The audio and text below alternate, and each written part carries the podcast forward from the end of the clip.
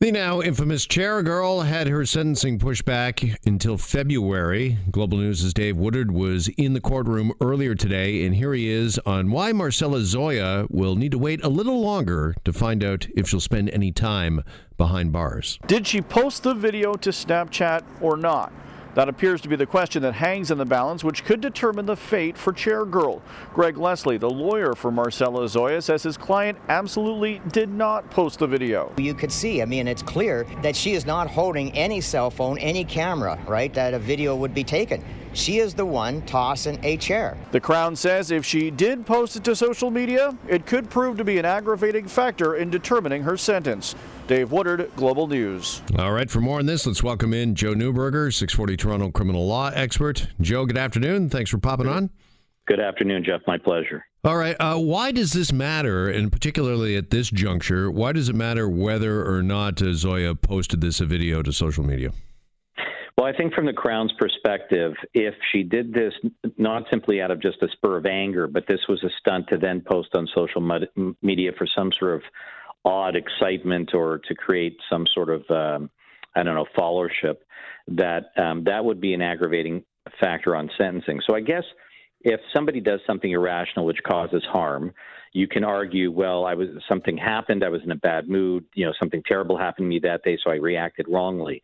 If this, however, was some sort of a staged event and then uh, wanted to post it on social media somehow to get attention to herself, then that could be an aggravating factor, and one might imagine that that would increase a sentence. Okay, aggravating factor, mitigating uh, factor, uh, whatever the terminology is, if it's deemed important that she was not the one that posted it on social media, does that in fact uh, affect her sentence, and if so, how? Well, so um, it, it, two things can happen. So, one, if the Crown is eventually able to establish that, in fact, she did post it on Snapchat, um, and and say to the court that as a result of that, this was just not simply a spur of the moment thing. There was a bit of planning to this, and she did it to attract attention. That could increase the sentence. On the other hand, if that's not established, it may decrease the sentence somewhat, but it doesn't take away from the point that throwing that chair over the balcony that could potentially cause harm to other individuals, especially driving on the highway, that still remains regardless of this factor. So I think although this is maybe an important point to the Crown, it's it's not determinative or significantly determinative, in my opinion, of what should drive the sentence that the judge gives out. So, in other words, they're trying to establish whether or not this was premeditated for notoriety on her part? Yeah, that's a good way of putting it. I mean, clearly somebody's filming it or it's set up to be filmed. Why are you doing something so stupid? Well, sometimes you're just, you know, in a bad state and you have bad judgment, you do it. On the other hand, maybe in her in her mind somehow this was to get her notoriety. Don't know why, but you're right. That can be a factor. Well, you know, the, the knock against uh, Zoia, and a lot of the talk has been that uh, she kind of relishes uh, the, the spotlight, has not seemed too uh, repentant publicly. As a matter of fact, was just in uh, Drake's uh, latest music video, so seems to revel in kind of the spotlight and having some sort of notoriety. Would the, the Drake thing be a factor in this at all? I don't think so. I mean, that really wouldn't be something I'd bring up if it's the Crown, and, and I don't think they're going to bring it up, and it's not going to be relevant to the judge.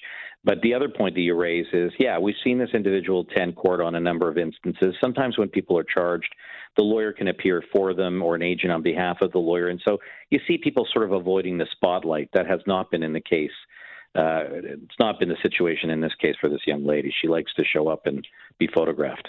Yeah, one of the things we heard uh, Dave Woodard uh, talking about off the uh, top there was the argument was uh, she wasn't obviously filming this or uh, it's like making a selfie or holding the phone.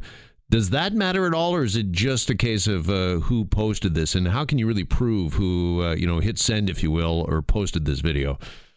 Yeah, you're right. That, that's going to be hard. So clearly it's being filmed. So I, I have a, a, difficulty in trying to understand that this wasn't staged to some extent. And how do you prove it? Well, you know, you can take a look at. Um, you're going to have to get some evidence, some technical evidence, as to how it was uploaded to Snapchat and was it attached to somebody else's phone? Was it connected to somebody else's phone? So you'll have an IP address. You'll be able to to uh, try and track it uh, from a technological standpoint.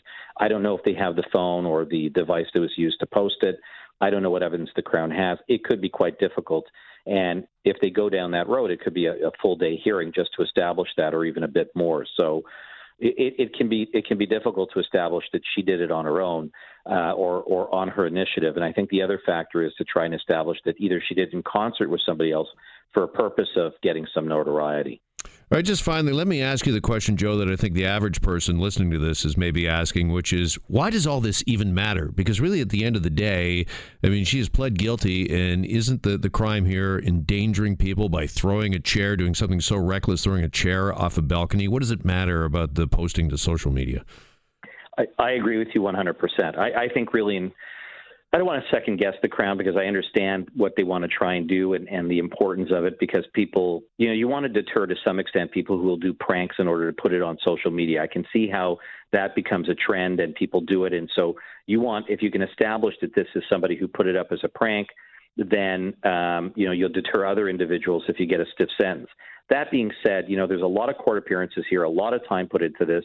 There may be a fair amount of evidence that has to be marshaled to prove this point. Whereas in the end, the reality is it was clearly videotaped, clearly threw the chair over. It's endangering life.